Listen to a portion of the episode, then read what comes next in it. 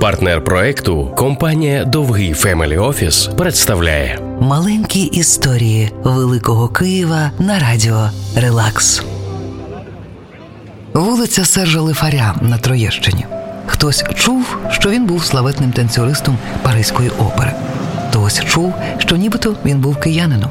І усі будуть праві. Та мало хто знає, що досяг він грандіозного всесвітнього визнання, пробиваючи собі дорогу крізь відмову, насмішки та зневіру. Серж захопився балетом, коли вже був школярем.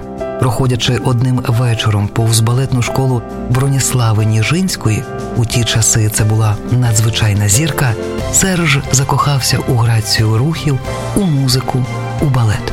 З тих пір щодня він молив Ніжинську взяти його учнем, але вона тільки висміювала його дерев'яні рухи, злилася через його настирливість, виганяла стояти у кінці класу і наказувала ніколи до неї не звертатися. Вже за декілька років Ніжинська скрипіла зубами, рвала пуанти, але не могла не визнати – Серж став найкращим в її школі. Їй довелося дозволити йому поїхати з нею виступати у Париж.